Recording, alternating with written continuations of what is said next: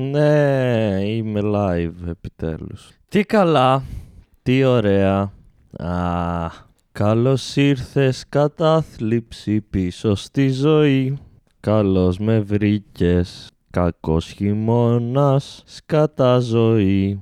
Γεια σου Στάς, τι έας, γεια σου Σικ. Η θλίψη μου με πολύ ορκή και με νικάει σήμερα. Καλησπέρα. Τα τα τα. Πώς είστε; Είστε λίγοι ακόμα βέβαια. Πώς είμαστε, πώς περνάμε τη ζωή μας, τι ωραία ε. Α, άλλη μια μέρα σε αυτή τη θλίψη. Τι έψη, τι έψολη. Για να δούμε αν θα γίνετε περισσότεροι από τρεις. Α, οπ, ο Τζούφας. Πού σε Τζούφα, πώς είναι η ζωή στα Ξάνθας. Είναι χάλια η ζωή μας. Τέλεια. Είμαστε στο ίδιο μήκος κύματος. Γιατί είναι χάλια η ζωή μας. Τι ωραία που περνάμε. Την παλεύουμε Μίτσο λέει. Ωπ, γεια σου Οδυσσέα. Είμαι άρρωστος που διαβάζω από τώρα. Τζούφα δεν ξέρω για ποιο πράγμα διαβάζεις, αλλά για όποιο πράγμα και να διαβάζεις είσαι άρρωστος. Ο καθένας με τον πόνο του, με τα μελομακάρονα εδώ η Έλλη. Γεια σου Οδέτη. Καλώς ήρθες στη θλίψη μου. Είμαστε έτοιμοι για μία ώρα sadness. Yay! Φαίνεται η όρεξη που έχω σήμερα για ζωή και για ηχογράφηση. Οπ! Ο καλύτερος όλων εμφανίστηκε. Τα φιλιά μας στον Κώστα Κρύο που έκανε και σε, σελίδουλα στο Instagram για το Γεια σου Ελπίδα ε, για το History Pants να μπείτε να ακολουθήσετε Γεια σου Νίκη Κασίμ Είμαστε γλυκούλικο παρεάκι λέει ο Τζούφας όχι θλιβερό εγώ είμαι θλιβερός όμως Τζούφα Γεια σου η Λαναρίνη η Αλαναρίνη Όχ, Βαγγέλης Μουλαράς, δεν το περίμενα αυτό, ανατροπή. Πού είσαι Βαγγέλη Μουλαρά, μόλις ε, η μέρα μου έγινε λίγο καλύτερη. Fun fact, αυτή τη στιγμή έχει live ο Ρούμπος με το Χατζηπαύλου. Αυτός είναι ο ανταγωνισμός μας. Αλλά εσείς εδώ σταθερά και οι 10.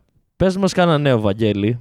Κώστας Κρύος ο μεγαλύτερος καβλιάρης Δημήτρης Κυριαζίδης. Ε, σταμάτε τώρα, κοκκινίζω ρε Κώστα. Ε, σταμάτα, δεν μπορώ. Εντάξει, εγώ είμαι ισχύ. Και ο Κώστας Κρύος είναι ο πιο, ο πιο ενδιαφέρον άνθρωπος που έχω κάνει ποτέ μαζί του podcast και όποτε, ξαναβρε... όποτε κατέβω στην Αθήνα να ξέρετε θα το ξαναφωνάξω. Δηλαδή θα πάω στην Αθήνα και θα πω «Κώστας Κρύος!» Καταλάβατε, θα το φωνάξω. Ο Βαγγέλης σχολιάζει το μαλλί μου γαμώ το Χριστό του. Ε, ναι, αυτό είναι το μαλλί μου, Βαγγέλη. Είναι, ε, είναι μετά από μήνες ε, χαλασμένης ξεριστικής μηχανής. Τώρα θα μου πείτε Μα έχεις τώρα καινούργια ξεριστική μηχανή. Ναι, αλλά τα συνήθισα και λέω να ρολάρω έτσι το χειμώνα μου, να έχω κάτι να με ζεσταίνει. Για να μην πάρουν τα μυαλά μου αέρα.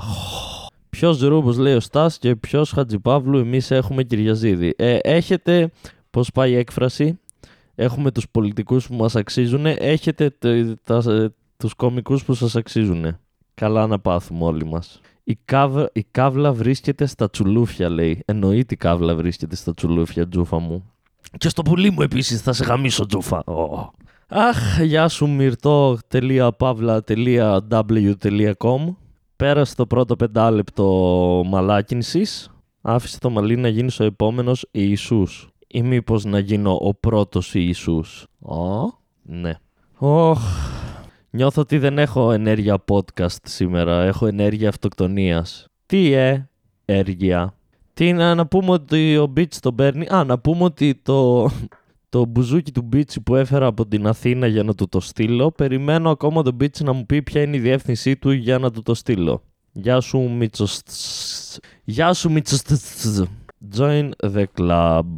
Ναι, το παίρνει ο Μπίτσις και όλα τα σχετικά. Η ζωή είναι δύσκολη. Ε, πάμε, πάμε να ξεκινήσουμε αν δεν έχετε κάποια άλλη υποσημείωση. Ήδη, ήδη πέσατε σε νούμερα, ήδη ακούσατε αυτοκτονία και είπατε δεν το βλέπω σήμερα καλά το Δημήτρη. Ε, ναι. Πάμε στις σημειώσεις μου. Ήρθε η ώρα των σημειώσεων του Δημήτρη. Τι έγραψε αυτή την εβδομάδα στο κινητό του. Ε, βασικά να ξεκινήσουμε για να πούμε ότι βγήκε σήμερα το βίντεο της Οδέτης που δεν θυμάμαι πώς λέγεται αυτή τη στιγμή γιατί είναι χάλια η ζωή μου. Ε, ανέβηκε το βίντεο Παύλα Podcast, Παύλα Ηχητικό της εκπομπής της Στοιχιονάτη της Οδέτης με τις τρομακτικές ιστορίες όπου είμαστε καλεσμένοι εγώ και ο Κώστας Κρύος και από ό,τι συνειδητοποίησα όταν μπήκα να τα ακούσω η φωνή μου ακούγεται έτσι. Λες και με έχει βάλει το FBI σε... καταλάβατε. Σαν να μου παίρνουν συνέντευξη σε ντοκιμαντέρ αλλά να, να μην θέλουμε να καρφώσουμε το ποιος είμαι. Και αυτό, αυτό συμβαίνει πολλές φορές όταν ηχογραφώ κάτι μέσω Zoom. Γεια σου Δημήτρη, σταθερός και εσύ για άλλη μια φορά εδώ. Αλλά εγώ δεν ήξερα ότι συνέβη αυτό. Και άμα μου το είχε πει ο Δέτη θα μπορούσα να το έχω διορθώσει. Δεν λέω ότι φταίει ο Δέτη. Προφανώς έπρεπε να τσεκάρω εγώ τον ήχο. Αλλά δεν το τσέκαρα και τον έστειλα έτσι. Τώρα κάποιος μου είπε ότι στο τελευταίο podcast σε κάποια στιγμή πάλι χαλάει η φωνή μου και ακούγεται έτσι.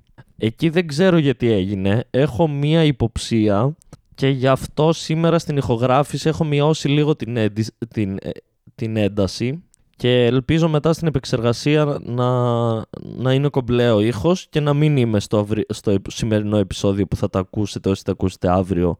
Πάλι έτσι. Ή αν είναι να είμαι πάλι έτσι, τουλάχιστον να μιλάω έτσι για να ισορροπιστεί. Καταλαβαίνετε τι θέλω να πω. Χαίρομαι. Λέτε να το πάμε όλο έτσι το επεισόδιο σήμερα. Εγώ δεν έχω πρόβλημα. Μπείτε να δείτε το βίντεο της Αδέτης λοιπόν. Ε, τι έκανα αυτή την εβδομάδα; Καταρχάς πήρα CBD. CBD. Λοιπόν, ε, ναι. Νομίζω ανέφερα την προηγούμενη φορά ότι έψαξα να βρω τι παίζει με το CBD εδώ στα Θεσσαλονίκας και βρήκα ένα μαγαζί που έχει 2 γραμμάρια CBD με 10 ευρώ και έχει το CBD, ε, ε, το, το φυτό έχει 20% CBD που είναι πολύ καλό ποσοστό CBD ειδικά αν σκεφτείς ότι πάει 5 ευρώ το γραμμάριο γεια σου Διογέννη Καβελιάρη μου οπότε αγόρασα CBD πήρα ε, τρία κουτάκια από 2 γραμμάρια δηλαδή 6 γραμμάρια CBD με 20% CBD μέσα και έχω να δηλώσω ότι καλή φάση το CBD. σε ηρεμεί, σου ανοίγει την όρεξη, βοηθάει στον ύπνο. Αν το παρακάνεις όπως το παράκανα εγώ κάνα δυο μέρες παραβοηθάει στον ύπνο και κοιμάσαι 12 ώρες σαν ζόμπι. Ε, και επειδή είμαι γνωστό πρεζάκι, ε, η μέση μου κατανάλωση είναι ένα γραμμάριο την ημέρα. Η Έλλη ρωτάει τι είναι CBD λες και δεν ξέρει. Οπότε ας, ας φτάσαμε σε αυτό το σημείο της ημέρας. Ας εξηγήσουμε λοιπόν, παίζει να το κάνω ακριβώς το ίδιο και στο προηγούμενο live. Ας εξηγήσουμε τι είναι το CBD. Κάπου στη φύση λοιπόν παιδιά μου υπάρχει ένα φυτό το οποίο λέγεται μαριτσουάνα. Δεν ξέρω αν το έχετε ακουστά. Είναι ένα φυτό που φυτρώνει στη φύση αφετούτου του. Αφεαυτού του από μόνο του. Πολλές φορές μεταφέρουν το σπόρο τα πουλάκια. Συγκεκριμένα στην Ελλάδα μπορεί να το μεταφέρει ο κορυδαλός. Α, καταλάβατε. Και υπάρχει αυτό το φυτό στη φύση. Πάμε τώρα, ε, ε, ναι, αυτό το φυτό λοιπόν στη φύση που υπάρχει από μόνο του στη φύση, το ξαναλέω για, να το καταλάβουμε. Ε, από αρχαιοτά τον χρόνο, ο κόσμος άρχισε να το καπνίζει. Πώς καπνίζουμε τον καπνό; Καπνίζανε το συγκεκριμένο φυτό το οποίο φαίνεται να έχει διάφορες ιδιότητες, έχει κάποιες καλές ιδιότητες από άποψη ιατρικής και έχει και κάποιες, ε, να τις πούμε, ε, ιδιότητες που σε φτιάχνουν, που σε μαστουρώνουν, ας το πούμε. Και χρησιμοποιείται από πολλούς λαούς για πάρα πολλά χρόνια, μέχρι που κάπου στα 60-70s αποφάσισε ε, κάποιος πολιτικός στην Αμερική που όλο μπερδεύουμε αν είναι ο Ρίγκαν ή όχι, ή ο Νίξον, ένας από αυτούς τους δεξιούς, αποφάσισε ότι θα, ε, να, ότι θα κάνει παράνομο αυτό το φυτό, το μαριτσουάνα, και θα το κάνει παράνομο γιατί λέει οδηγεί στην εγκληματικότητα, είναι ναρκωτικό, ε, σε κάνει γκέι και βασικά αυτό που ήθελε να κάνει είναι να κυνηγεί, να βάλει τους... να αυξήσει το ρατσισμό στην Αμερική κατά των μαύρων, να κυνηγήσει τους μαύρους και επειδή η κοινότητα των μαύρων χρησιμοποιούσε περισσότερο μαριτσουάνα, έτσι ε, αποφάσισε να, να κάνει ως πολιτική του άποψη αυτό για να τον ψηφίσει ο κόσμος που είναι ρατσιστής και δεξιός και μετά να μπορεί πιο εύκολα να μπαγλαρώνει μαύρους. Και ψηφίστηκε στην Αμερική και επειδή και στην Ελλάδα είμαστε ζώα και δεν κάνουμε τίποτα. Μεταξύ, από μόνοι μας τους ακολουθήσαμε σε αυτή την νομοθεσία και αυτό το φυτό από εκεί που ήταν απλά ένα φυτό πλέον θεωρείται ίδιας κλάσης ναρκωτικό με την ηρωίνη. Γιατί σε αυτή την κοινωνία ζούμε. Η Μαριτσουάνα λοιπόν, θα συνεχίσω να το λέω Μαριτσουάνα απλά επειδή μου αρέσει.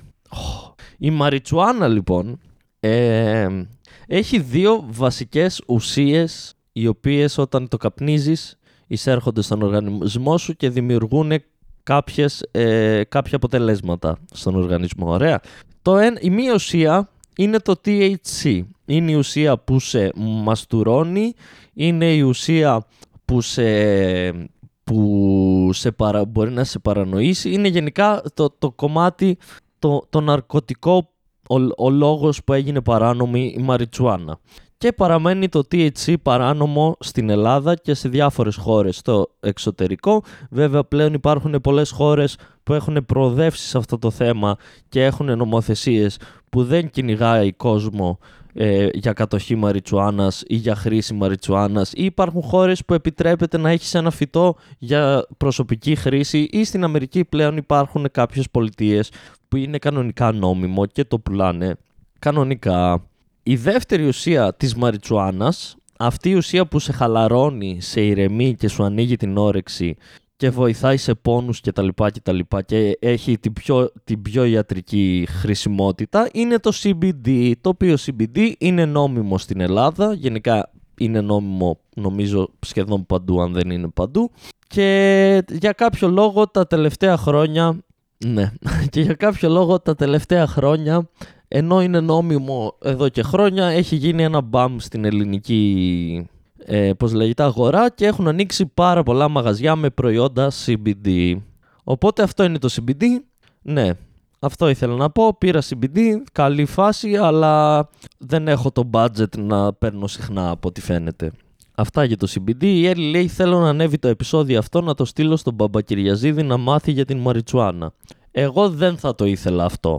Θα ήθελα να αποφύγουμε αυτό το κόμβο από τη μίζερη ζωή μου, αν γίνεται.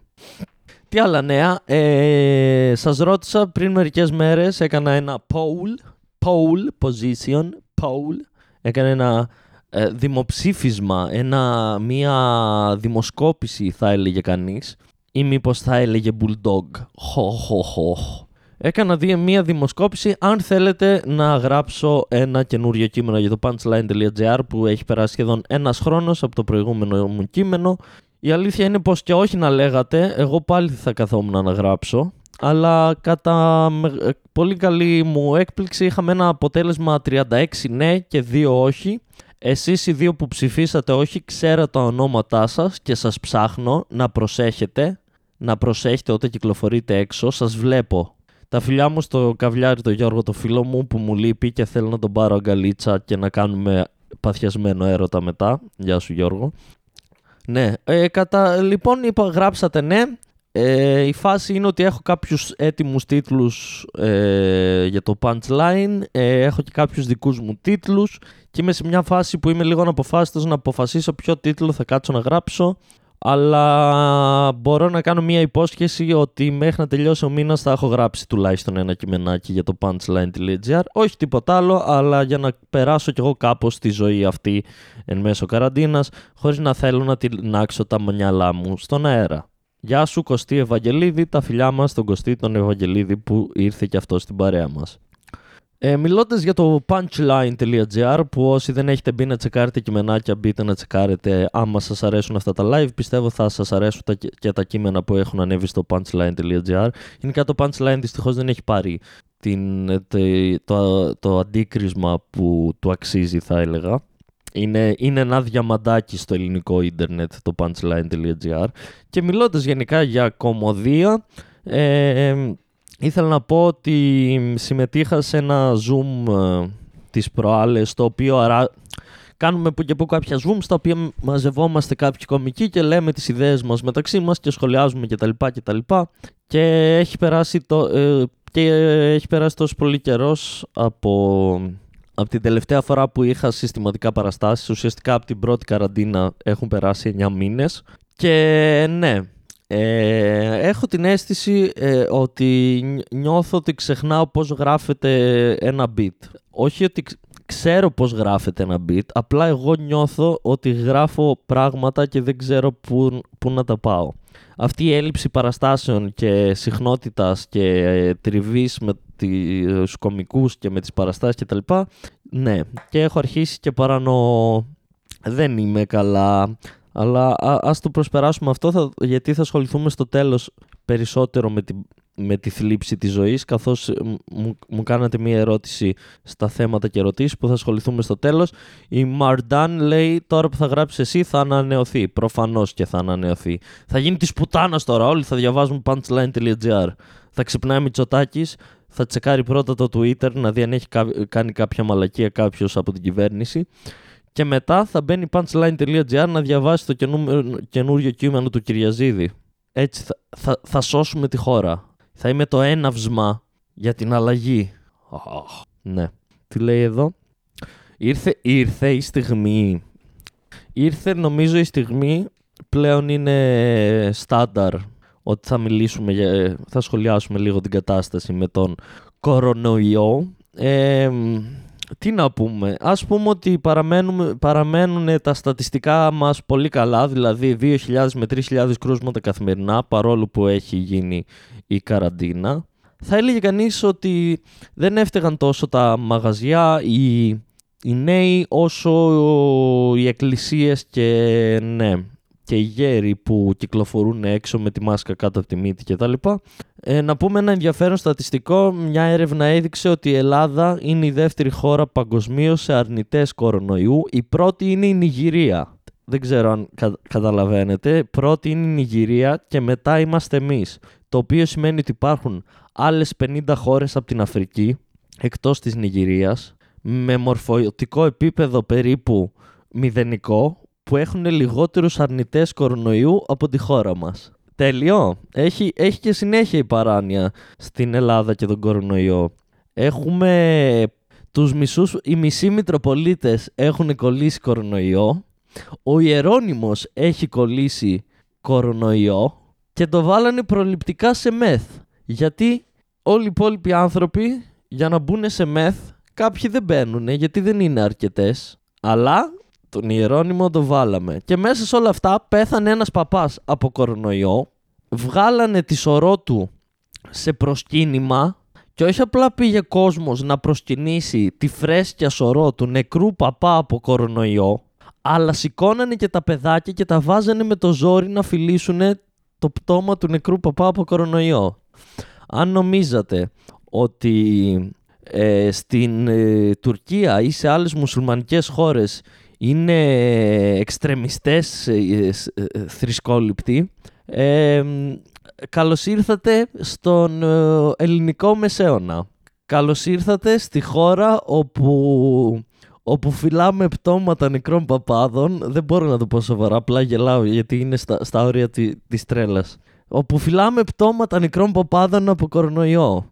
Στη χώρα που κλείνουν τα μαγαζιά, αλλά πάμε και προσκυνάμε την ημέρα του Αγίου Δημητρίου και φυλάμε τις εικόνες. Leave your myth in Greece, στη χώρα που ανοίγει τον τουρισμό της το καλοκαίρι και μετά σοκάρεται που έχει κρούσματα. Καλώς ήρθατε στη χώρα που, που η Εκκλησία έχει άποψη για τα βιβλία που διδάσκονται στο σχολείο.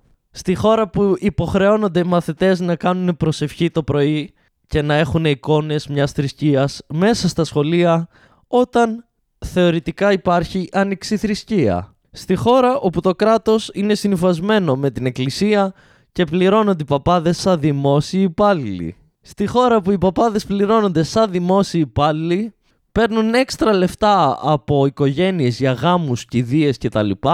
Και ταυτόχρονα δεν έχουμε νοσηλεύτριες, γιατρούς και δασκάλους στα σχολεία. Καλώς ήρθατε στη χώρα που στη... Ε, που, λοιπόν, ας αφήσουμε λίγο την εκκλησία και ας πάμε στην κυβέρνηση. Ξέρετε ποια κυβέρνηση έπαθα Μοθιουδάκης. Εκείνη την κυβέρνηση που ψήφισαν πριν 1,5 χρόνο όλα τα παπούδια και όλοι οι καθυστερημένοι της γενιάς μου που νομίζουν ότι είναι λύση η Νέα Δημοκρατία με τον Πρωθυπουργό που δεν ανοιγοκλίνει ποτέ τα μάτια του το οποίο το μόνο ζώο που το κάνει είναι τα ερπετά το το οποίο σημαίνει ότι ο πρωθυπουργός μας είναι Σάβρα και είναι στους Ιλουμινάτι. Αυτή η κυβέρνηση λοιπόν, ακούστε τι έκανε. Λοιπόν, τα έβαλαν κάτω γιατί ξέρουμε ότι έχει μέσα κάποιους ανθρώπους πάρα πολύ έξυπνους. Βλέπε Άδωνης Γεωργιάδης και Μπογδάνος κουτουλού, κουτουλού, κουτουλού. Ωραία. Τα βάλαν κάτω τα παιδιά και είπαν λοιπόν, έχουμε πάρα πολλά κρούσματα. Έχουμε ήδη lockdown. Έρχεται η 17 Νοέμβρη. Αυτοί οι, οι, οι, οι βρωμιάριδες οι αριστεροί θα θέλουν να κάνουν πορείες. Αλλά εμείς δεν θέλουμε να κάνουν πορείες γιατί δεν θέλουμε να έχουν δικαιώματα οι άνθρωποι στη χώρα. Αλλά δεν μπορούμε να βγούμε και να το πούμε αυτό γιατί θα μας πούνε περίεργους. Οπότε θα βγούμε και θα πούμε ότι δεν θέλουμε να κάνουν πορεία γιατί δεν θα προσέχουν και θα μεταφερθεί ο κορονοϊός. Και βγήκε λοιπόν η ελληνική κυβέρνηση και είπε παιδιά από 15 Νοέμβρη μέχρι 18 απαγορεύονται οι συναθρήσεις σε εξωτερικούς χώρους άνω των 4 ατόμων. Fun fact, όταν είχαν πιάσει ε, το Didkov είχα κάνει ένα post που είχα γράψει ότι με το φασισμό που έχει αυτή η κυβέρνηση σε, μέχρι να τελειώσει η διακυβέρνησή της θα φτάσουμε να, μας, ε, να απαγορεύεται η έξοδος από το σπίτι από τις 9 και η συνάθρηση πάνω από 4 άτομα. Και εγώ εννοούσα ότι αυτό θα γίνει σε 2-3 χρόνια και έγινε μέσα σε 2 μήνες. Ένα μπράβο στην κυβέρνηση που με διέψευσε και ε, βρίσκεται, ε, πάει, βρίσκεται μπροστά. Κοιτάει μπροστά η, η κυβέρνηση και μπράβο της. Και ναι, απαγορεύτηκαν οι συναθρήσεις τεσσάρων ατόμων και άνω, το οποίο έχει γίνει μόνο στη Χούντα. Α, ίσως είναι λίγο ηρωνία να κάνεις ε, κάτι χουντικό την, ε, στην επέτειο του τέλους της Χούντας. Και φτάνει 17 Νοέμβρη, παιδιά, και γίνεται το εξής σκηνικό. Δεν δε, δε το χωράει ο εγκέφαλός μου. Γίνεται το εξής σκηνικό. Έχουν βγει οι ΚΚΕ, ΣΥΡΙΖΑ, ΜΕΡΑ 25 και γενικά τα αριστερά κόμματα και έχουν πει αυτό που λέτε είναι ηλίθιο. Εμείς θα κάνουμε πορεία κανονικά και θα κρατήσουμε αποστάσεις και θα φοράμε μάσκες. Και έβγαλε η, η, η, η κυβέρνηση 6.000 μπάτσους στην Αθήνα για να προσέχουν μην γίνουν επεισόδια και κάνανε πορεία οι αριστεροί σε άλλο σημείο από εκεί που τους περίμεναν οι μπάτσι, πρώτο, πρώτο, πρώτο τρολάρισμα και κάνανε full με αποστάσεις και όλοι με μάσκες. Και οι μπάτσι επειδή ήταν τόσοι πολλοί δεν κρατούσαν αποστάσεις και κάποιοι δεν φορούσαν μάσκες. Οπότε πως έγραψε κάποιος κομικός, δεν θυμάμαι ποιος, στο facebook πρόσφατα, από εδώ και πέρα τα, τα κρούσματα είναι στο λαιμό της κυβέρνησης και των μπάτσων που δεν κρατούσαν αποστάσεις. Οπότε συγχαρητήρια κυβέρνηση. Άλλη μια επιτυχία καταγράφεται στο βιογραφικό σας. Ε, ε, προφανώς οι μπάτσι δίρανε κόσμο χωρίς λόγο. Νομίζω πλέον αυτό είναι μια καθημερινότητα. Προφανώς και δίραν κόσμο από την πορεία χωρίς λόγο. Μάλιστα δίρανε ε, μια οικογένεια και ο πατέρας έπαθε καρδιακή προσβολή και πήγε στο νοσοκομείο. Μπράβεν κυβέρνησεν. Πολύ καλέν πολιτικέν. Ο Χίτλερεν λέει μπράβεν. Συγχαρητήριεν. Ο Παπαδόπουλο ζει. Αναγεννάται η Ελλάδα από τις τάχτες του Πέους του Παπαδόπουλου ή του Μητσοτάκη. Γεια! Τι ωραία που περνάμε σε αυτή τη χώρα λοιπόν. Α, μια άλλη, ε, ένα άλλο fun fact για τον COVID. Ε, ε, ε ένα Σάββατο ή μία, πριν κάνα δύο εβδομάδες τέλος πάντων, από τότε που ξεκίνησαν τα SMS, μέσα σε μία μέρα στάλθηκαν ένα εκατομμύριο μηνύματα από Έλληνες ότι βγαίνουν να ασκηθούν. Γιατί έκραξα την κυβέρνηση, ας κράξω και τους πολίτες που κυβερνάει αυτή η κυβέρνηση. Δεν είμαι επιστήμονας, δεν έχω κάποιο πτυχίο, δεν είμαι στο μαθηματικό, είμαι στο φυσικό. Αλλά, αλλά, αλλά, αλλά, αν κάνουμε λίγο τα απλά μαθηματικά και σκεφτείς 10 εκατομμύρια Έλληνες, ας βγάλουμε όσους είναι κάτω το 15, οπότε ας βγάλουμε ένα εκατομμύριο κάπου εκεί. Πάμε στα 9 εκατομμύρια. Και ας βγάλουμε όσους είναι πάνω από 70, να πούμε άλλο ένα εκατομμύριο, 2 εκατομμύρια. Ας βγάλουμε τώρα, είμαστε στα 8 εκατομμύρια. Ας βγάλουμε ε, όλους τους ανθρώπους με προβλήματα υγείας που δεν μπορούν να ασκηθούν και βλέπε σε καροτσάκια, βλέπε αυτοάνωσα που και τα λοιπά, βλέπε καρκίνους, βλέπε, βλέπε όλα αυτά να μην βγάλουμε ε, άλλες 500.000 ένα εκατομμύριο. Τέλος πάντων, αν υποθέσουμε ότι είμαστε 7 εκατομμύρια που μπορούν να αθληθούν στην Ελλάδα, αυτό σημαίνει ότι ένας στους 7 αποφάσισε να βγει έξω και να αθληθεί εκείνη τη μέρα. Ε, δεν ξέρω πόσους ανθρώπους ξέρετε εσείς, αλλά εγώ από τους ανθρώπους που ξέρω, οι άνθρωποι που αθλούνται παίζει να είναι ένας στους 10, ένας στους 20. Οπότε ίσως καλό θα ήταν και εμείς ε, να τηρήσουμε τα μέτρα ας πούμε και να μην κάνουμε κατάχρηση των SMS απλά επειδή θέλουμε να βγούμε και να μαζευτούμε έξω με φίλους γιατί δεν βοηθάμε την κατάσταση να γίνει καλύτερη και γιατί κάθε μέρα που περνάει με χιλιάδες κρούσματα η δικιά μου, η, η, η, δικιά μου θέληση και οι, οι δικές μου πιθανότητες για να μπορέσω να συνεχίσω το επάγγελμα που είχα επιλέξει μειώνονται δραματικά καθώς δεν υπάρχουν παραστάσεις, δεν δουλεύουν τα μαγαζιά που θα μπορούσαν να έχουν παραστάσεις και ακόμα και όταν ξεκινήσουν οι παραστάσεις θα έχουν κλείσει πολλά μαγαζιά. Επίσης πεθαίνει κόσμος χωρίς λόγο, οπότε καλό θα ήταν να, να προσέχουμε. Ε, ένα άλλο fact που διάβασα είναι ότι πλέον δεν φτάνουν τα ψυγεία στα νοσοκομεία για να χωρέσουν οι νεκροί και δεν ξέρω αν είδατε στις αίρες ανοίγουν καινούριους τάφους γιατί τερματίσαν οι προηγούμενοι. Οπότε καλά πάει αυτό.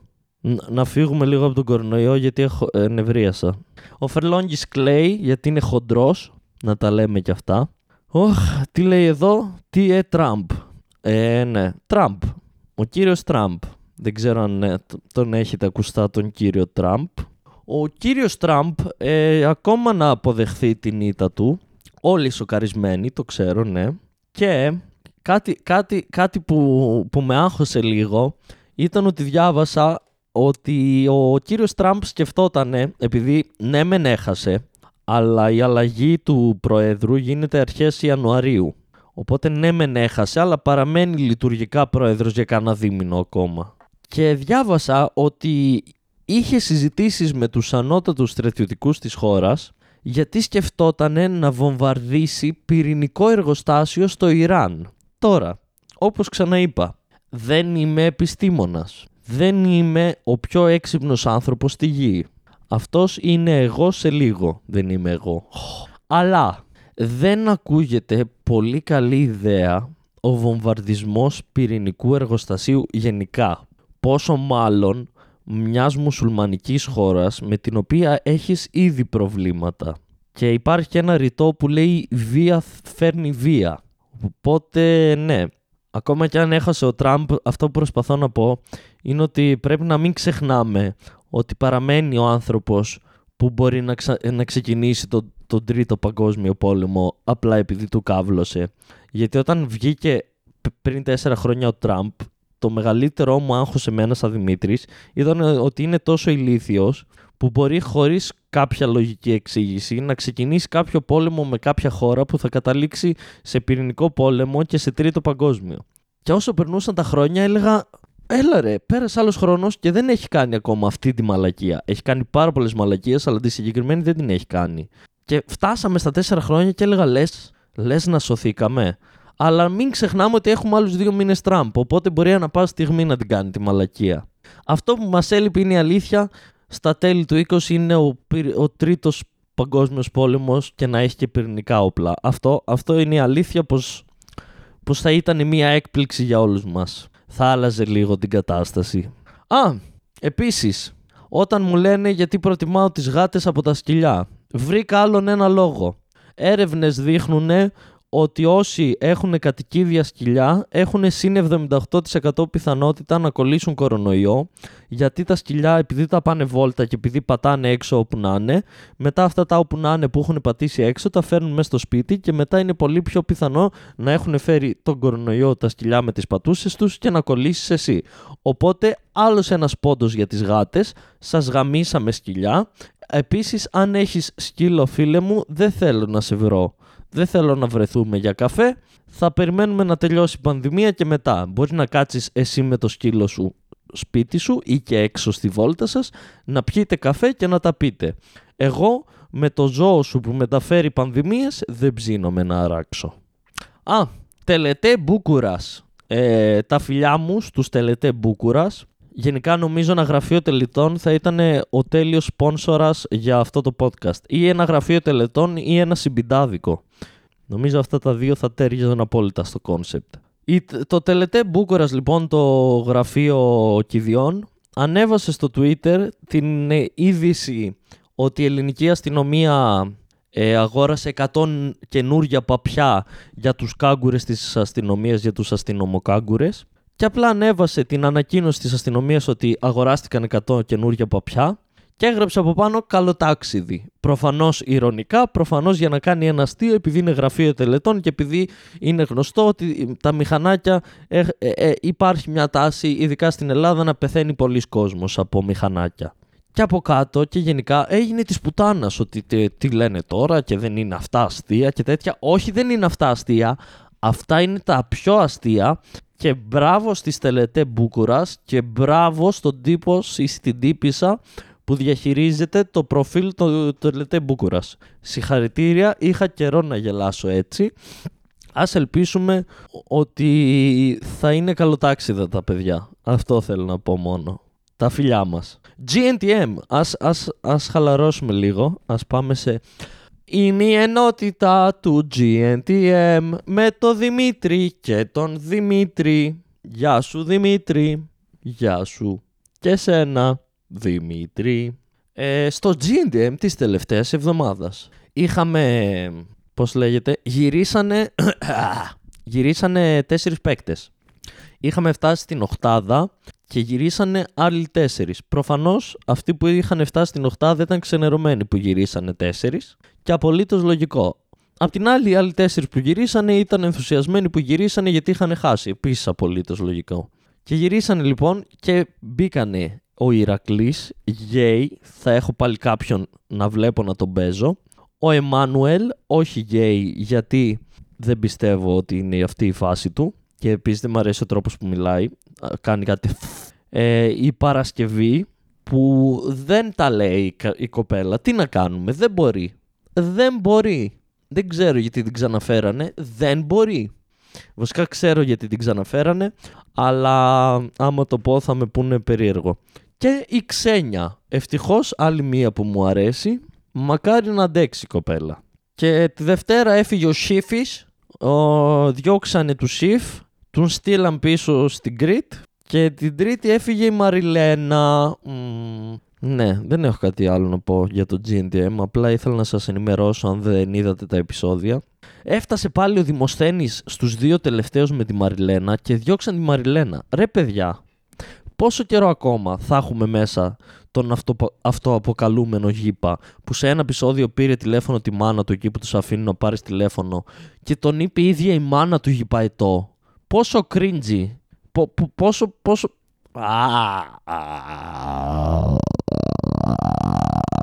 Δεν είμαι καλά. Ε, τι γράφω εδώ; Ναι. Ήρθε η ώρα για τα αθλητικά. Τα αθλητικά είναι εδώ, αθλήματα, μπάλες, ρόδες, δύναμη, τρέξιμο. Αθλητικά.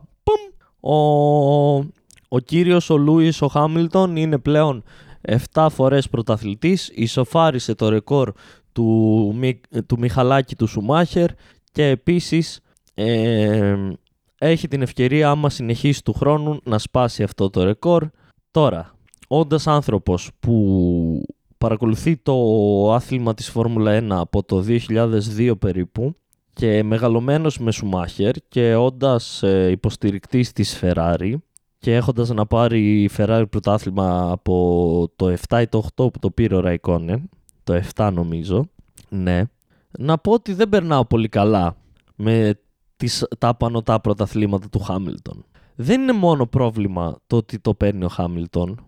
Είναι πρόβλημα ότι δεν υπάρχει ανταγωνισμός καθόλου πλέον στο πρωτάθλημα. Δηλαδή, για να καταλάβετε όσοι δεν ξέρετε, στον προηγούμενο αγώνα ο Χάμιλτον ξεκινούσε 8 και πάλι κέρδισε. Κάτι έγινε, κάπου στα μισά κάτι άλλαξε και κέρδισε. Από εκεί που φαινόταν ότι δεν θα φτάσει πρώτο δεύτερος, τελικά πάλι κέρδισε. Τέλος πάντων, αυτό που θέλω να πω για τη φόρμουλα, για να μην τα πολυλογώ, γιατί και η Έλλη λέει εδώ ότι αθλητικά θέλει κουσκουσάκι το κοινό. Το κοινό, αν θέλει κουσκουσάκι, να πάει στο χωριό μου, στη, στη, στο νομό Ροδόπης, να ανοίξει τον τάφο της νεκρής μου γιαγιάς, να την αναστήσει και να της πει «Κυρία γιαγιά του Δημήτρη, θέλουμε κουσκουσάκι».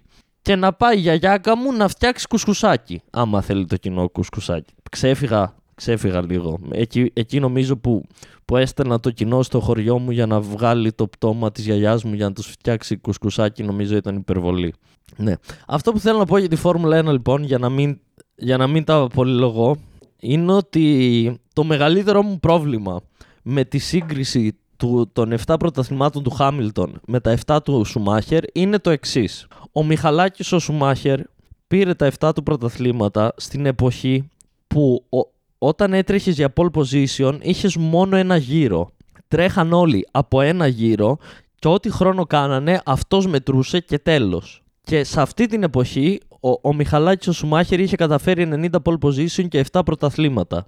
Και έχει μια δεκαετία που έχει αλλάξει αυτό στη Φόρμουλα 1 και πλέον στην pole position όχι δεν έχεις ένα γύρο. Δεν είναι ότι έχεις δύο ή πέντε γύρους. Πλέον για να πάρεις pole position έχεις ε, συνολικά κατά μέσο όρο γύρω στις 15-20 προσπάθειες. Γιατί έχεις τρία διαφορετικά προκριματικά όπου στο πρώτο τρέχουν όλοι για 15-20 λεπτά, περνάνε οι 15 από τους 20 στο δεύτερο γύρο. Μετά, μετά για άλλα 15-20 λεπτά τρέχουν οι 15, περνάνε οι 10 από τους 15 στο τελευταίο γύρο και μετά στον τελευταίο γύρο έχουν οι 10 καλύτεροι 15 λεπτά για να κερδίσουν την pole position.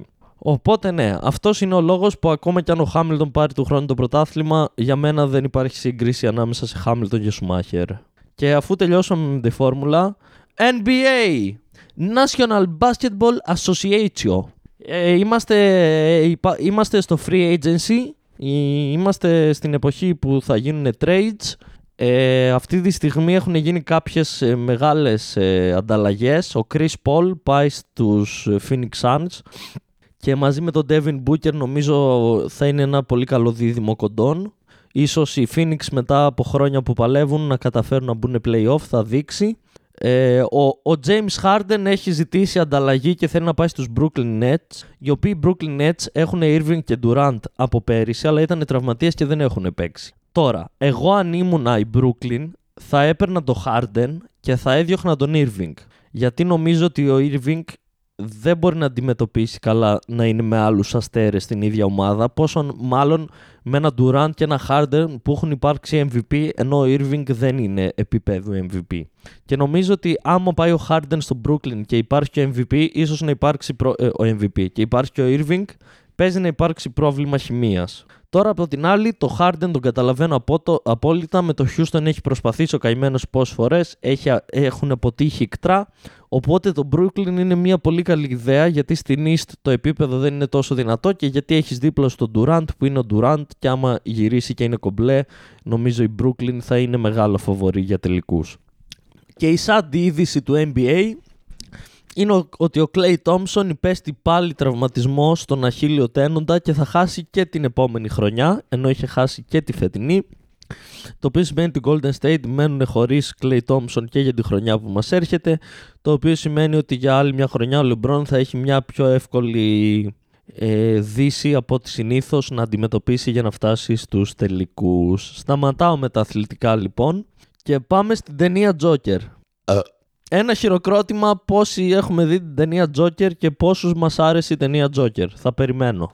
Α, ναι, σωστά, δεν μπορώ να σας ακούσω γιατί δεν είμαστε σε παράσταση, είμαστε στο ίντερνετ. Γιατί είναι χάλια η ζωή μου.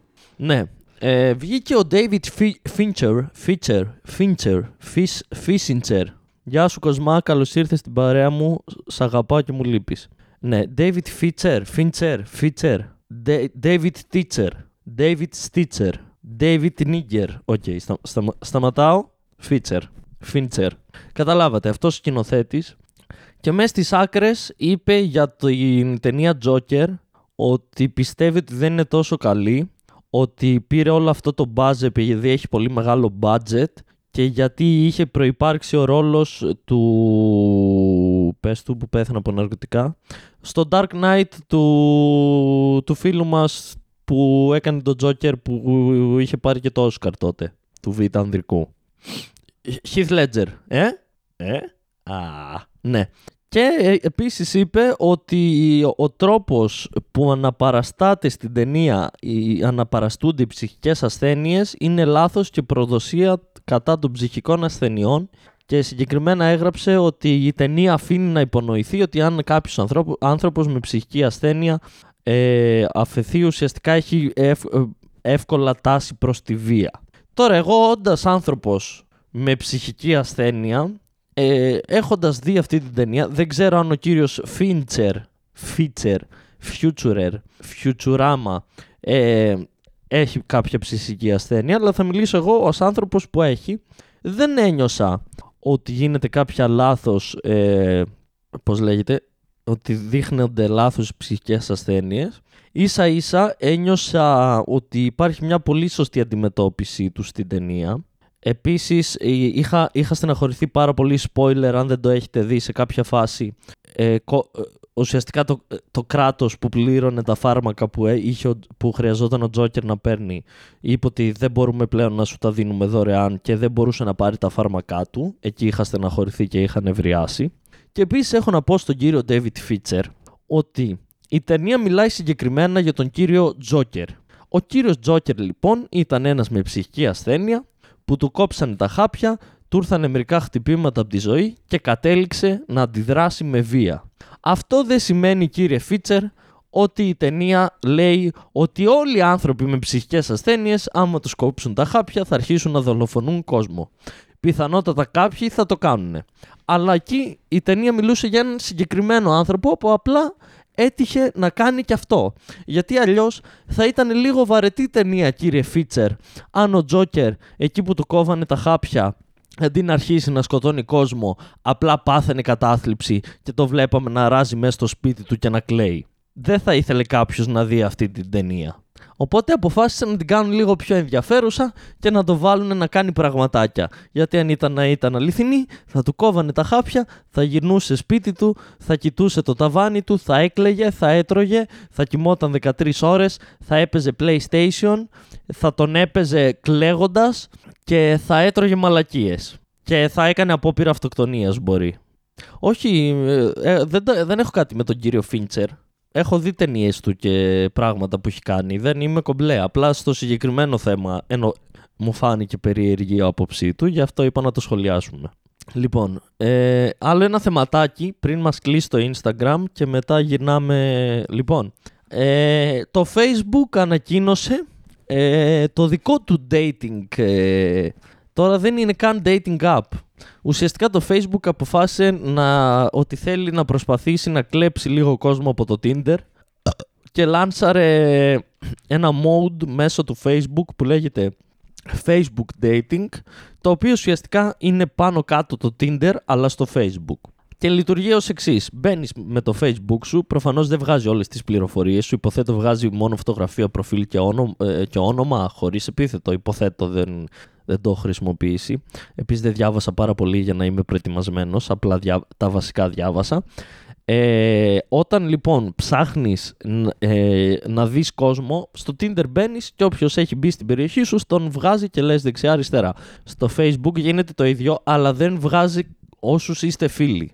Δηλαδή, άμα έχεις ε, κάποια φίλη στο Facebook που θα ήθελες να μπεις, δεν θα στη βγάλεις στους προτινόμενους στο Facebook dating.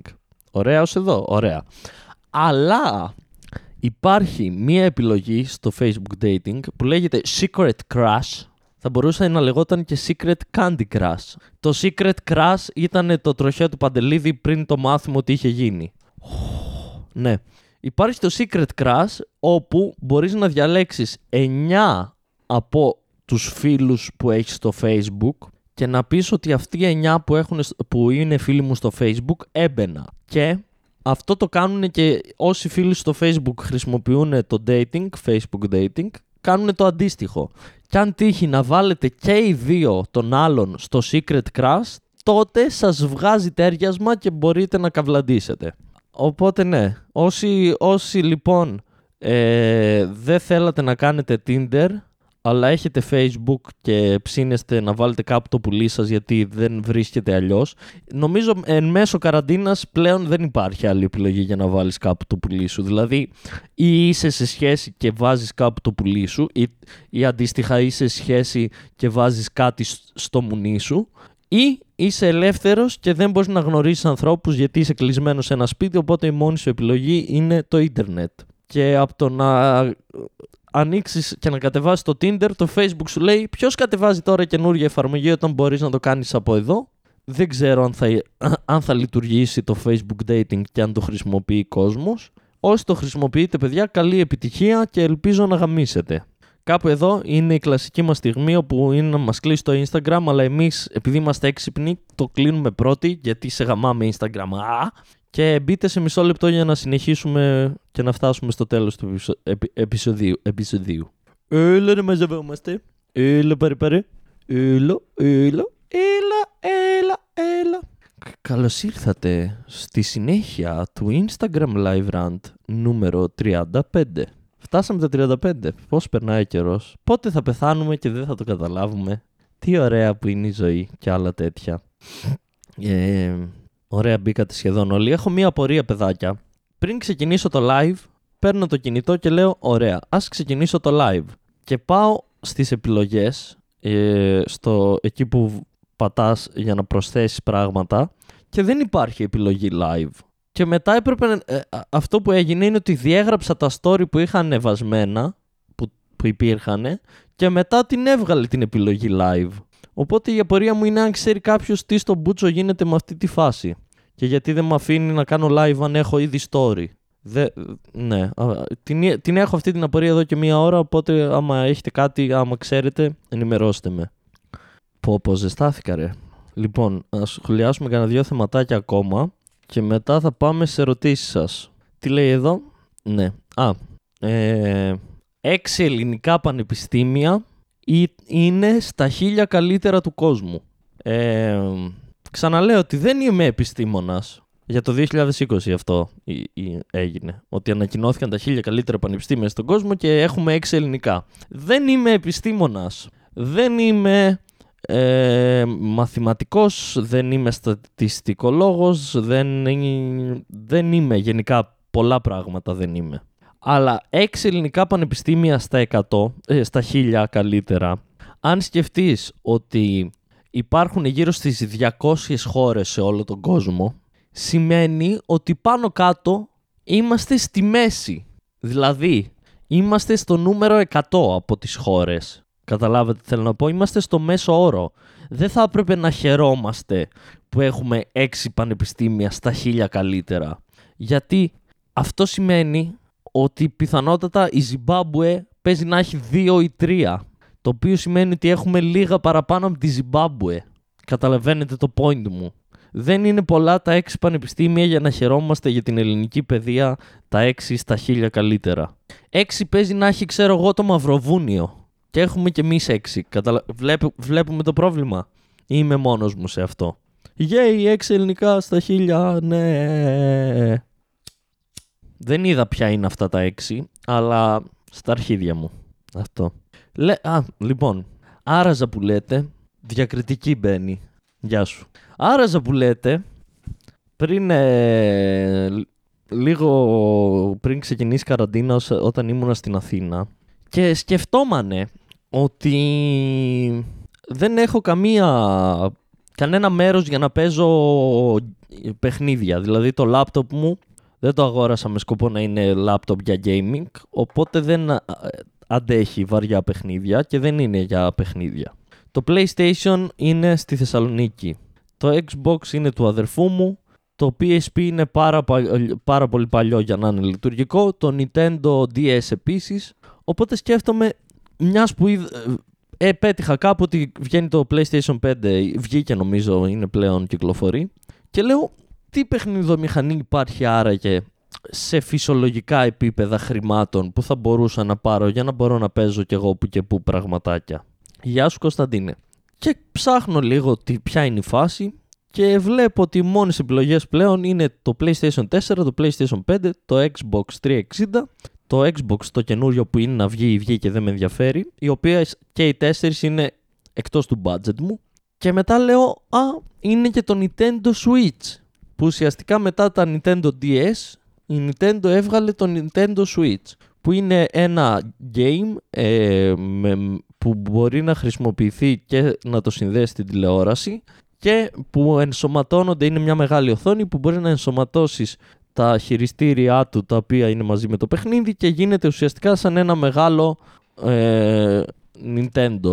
Σαν το DS, απλά με μία οθόνη και πολύ μεγάλη, ας το πούμε έτσι. Και λέω, α, έχει κυκλοφορήσει αυτό εδώ και μερικά χρόνια. Ας δούμε πόσο κάνει. Και κάνει 350 ευρώ. Ε, τα Nintendo DS όταν βγαίνανε κάνανε 150-200 και κόπηκαν τα φτερά μου για την απόκτηση παιχνιδομηχανής όταν είδα ότι το Nintendo Switch έχει 350 ευρώ. Γιατί είναι χάλια η ζωή μου, οπότε δεν θα πάρω παιχνιδομηχανή. Η μόνη παιχνιδομηχανή που θα συνεχίσω να έχω δωρεάν από ό,τι φαίνεται είναι το πουλί μου. Ένα joystick, μία κίνηση, ένα αποτέλεσμα. Όλοι νικητές. Μια,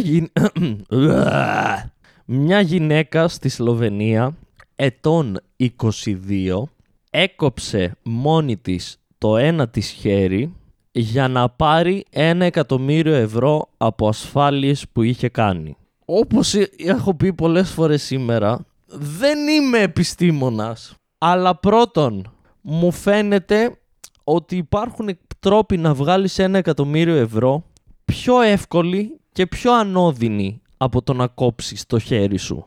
Επίσης, δεν είμαι επιστήμονας, αλλά άμα πας και βγάλεις ασφάλειες υγείας αξίες ενός εκατομμυρίου και μετά από δύο μήνες πας και κόψεις το χέρι σου, λίγο καρφώνεσαι ότι το έκανες επίτηδες και παίζει να μην πάρεις τελικά τα λεφτά και να μείνεις ε, με το χέρι στο χέρι.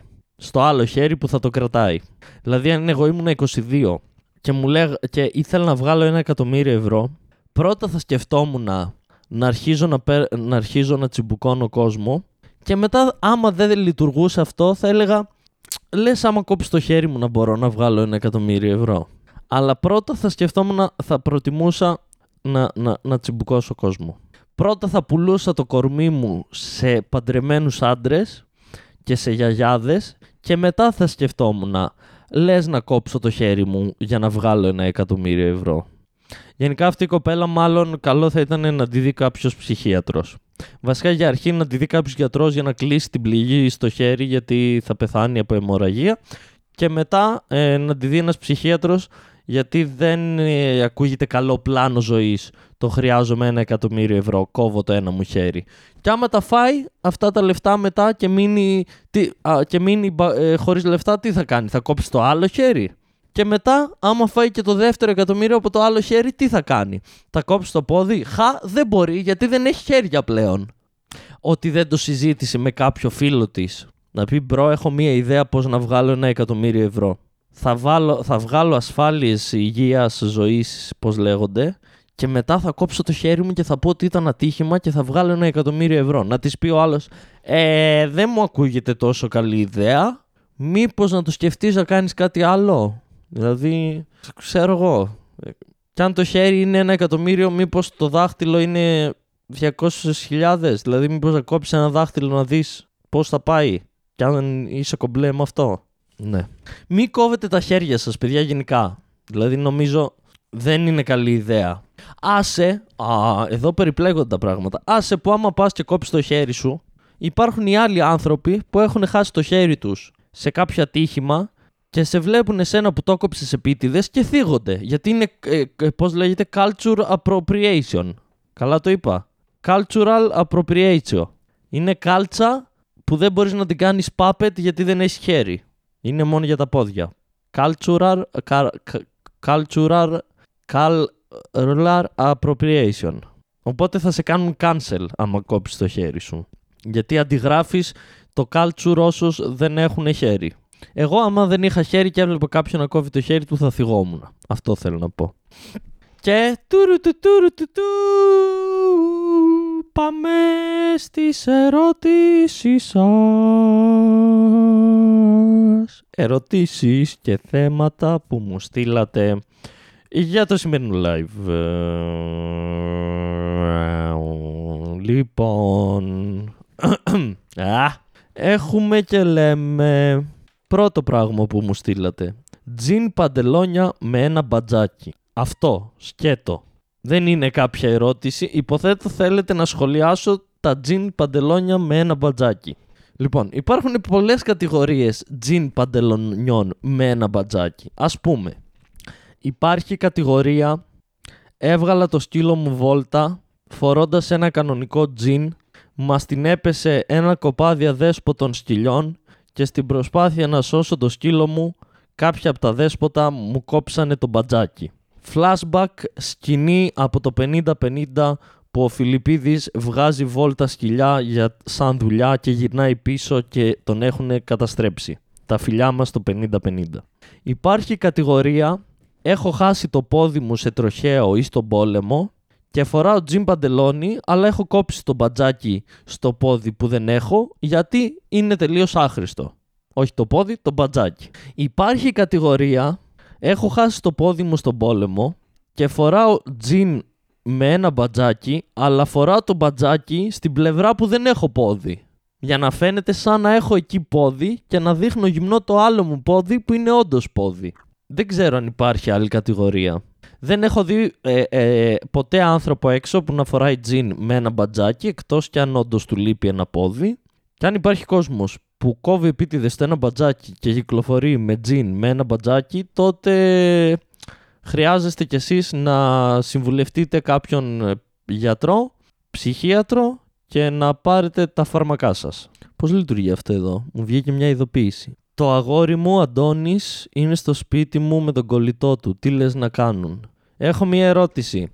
Αν το αγόρι σου είναι στο σπίτι σου με τον κολλητό του, τότε και εσύ είσαι στο σπίτι σου με τον Αντώνη και τον κολλητό του. Άρα ξέρεις τι κάνουν γιατί είστε στο ίδιο σπίτι. Εκτός και αν ήθελες να γράψεις ότι είναι στο δικό του σπίτι με τον κολλητό του. Οπότε η απάντηση είναι ένα, ε, μιλάνε για ποδόσφαιρο. Δύο, βλέπουν κάτι στην τηλεόραση. Τρία, βαράνε ομαδική μαλακία. Τέσσερα, ο κολλητός του άντρα σου του έδωσε 50 ευρώ για να συνειφάρει ένα από τα βρακιά σου. Αυτά τα τέσσερα έχω.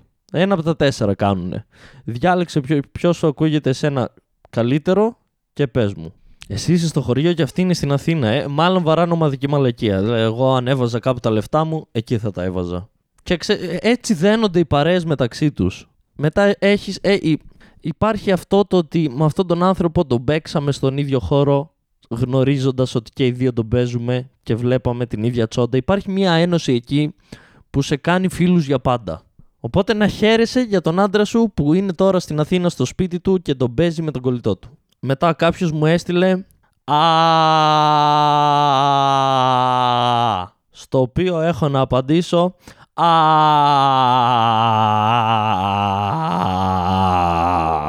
χαίρομαι που το λύσαμε αυτό το, αυτή την ερώτηση. Ε, μου είπατε να μιλήσω γενικά για τον Φερλόγκο. Λοιπόν, να πούμε τα νέα του Φερλόγκου σε αυτό το σημείο. Ο Φερλόγκος ε, έχει αλλάξει φαγητό πλέον.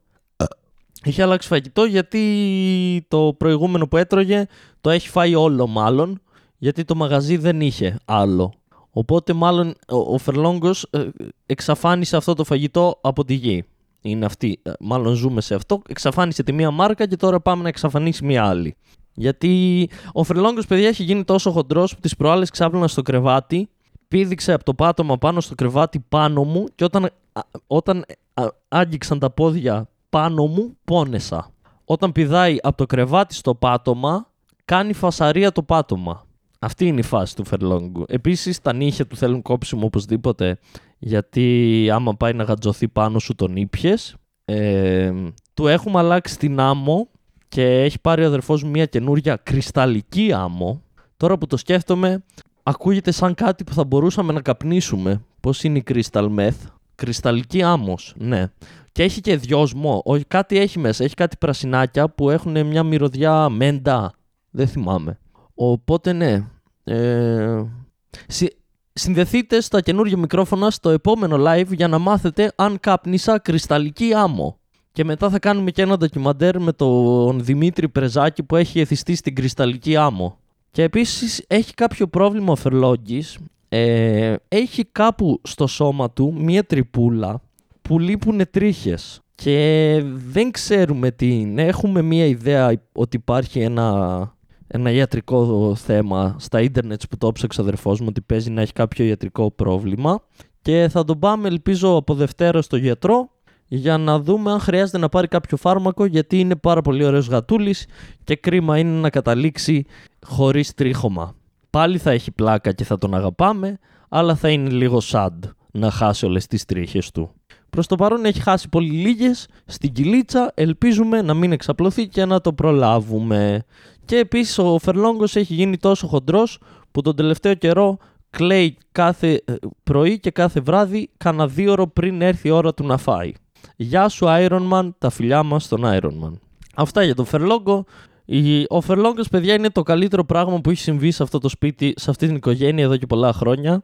Οπότε είμαστε χαρούμενοι που υπάρχει και μας κάνει τις ζωές μας λίγο καλύτερες. Μετά, κάποιος με ρώτησε κάτι, ένα πολύ σοβαρό θέμα.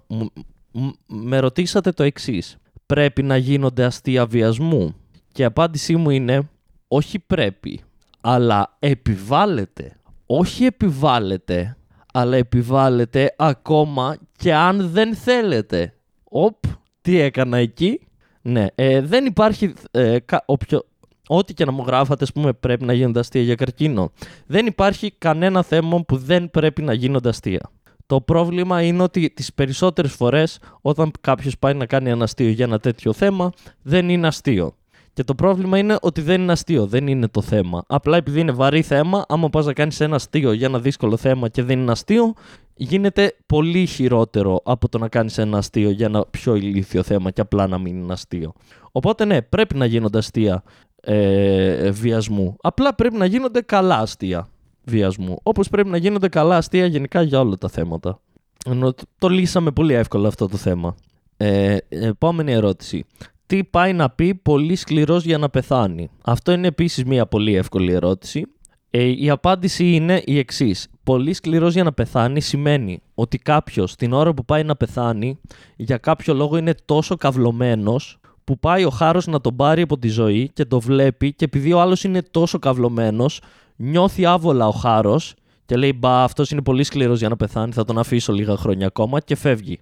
Οπότε το πολύ σκληρός για να πεθάνει είναι αυτό που λέει ο Χάρος όταν βλέπει κάποιον που πάει να πεθάνει πολύ καυλωμένο. Και λέει δεν θέλω αυτό τον κόμβο στη ζωή μου ο Χάρος, προτιμώ να αράξω μόνος μου και να πάω να μαζέψω καμιά γελιάκα. Και φεύγει. Και τελευταίο θέμα, Πάμε στα. Α, πρώτο τελευταίο. Λοιπόν, ε, κάποιος μου έγραψε το πεπρωμένο του ελληνικού stand-up. Ε, δεν καταλαβαίνω ποια είναι η ερώτηση ή το θέμα. Ενώ ε, δεν ξέρω τι πρέπει να πω για το πεπρωμένο του ελληνικού stand-up.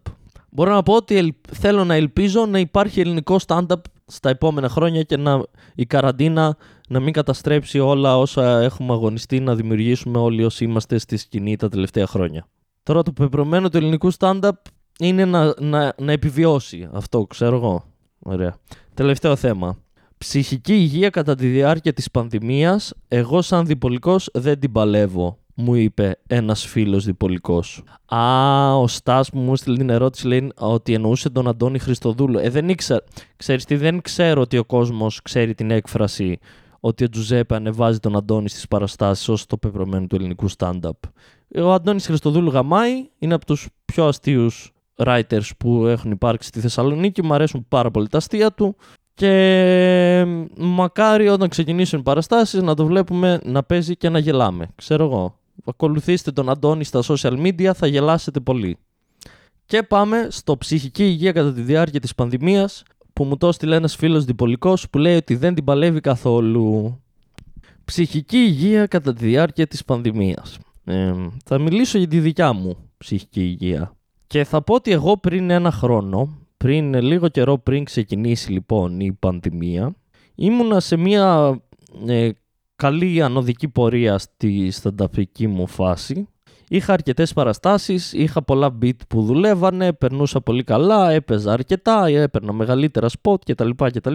Και, με, και είχα ως πλάνο ότι θα, θα τελειώσει η χρονιά με αρκετές παραστάσεις, θα έχω μαζέψει ένα ικανοποιητικό υλικό από τη χρονιά που μας πέρασε και φέτος θα κατέβαινα Αθήνα όπως και κατέβηκα αλλά θα κατέβαινα με την προοπτική ότι θα, θα είχε τελειώσει η φάση με την πανδημία και θα είχαμε παραστάσεις και θα, θα συνέχιζα και θα προσπαθούσα μετά να, να παίξω στην Αθήνα όσο περισσότερο μπορώ και να μην ανεβοκατεβαίνω να είμαι μία Θεσσαλονίκη, μία Αθήνα, να μείνω σταθερά στην Αθήνα. Και πλέον ε, με την κατάσταση που βιώνουμε με την πανδημία τους τελευταίους 9 μήνες έχω παίξει συνολικά σε 10 παραστάσεις, εκ των οποίων ε, οι 9 ήταν 5 λεπτά απλήρωτα και το ένα ήταν μεγάλο σποτ πληρωμένο.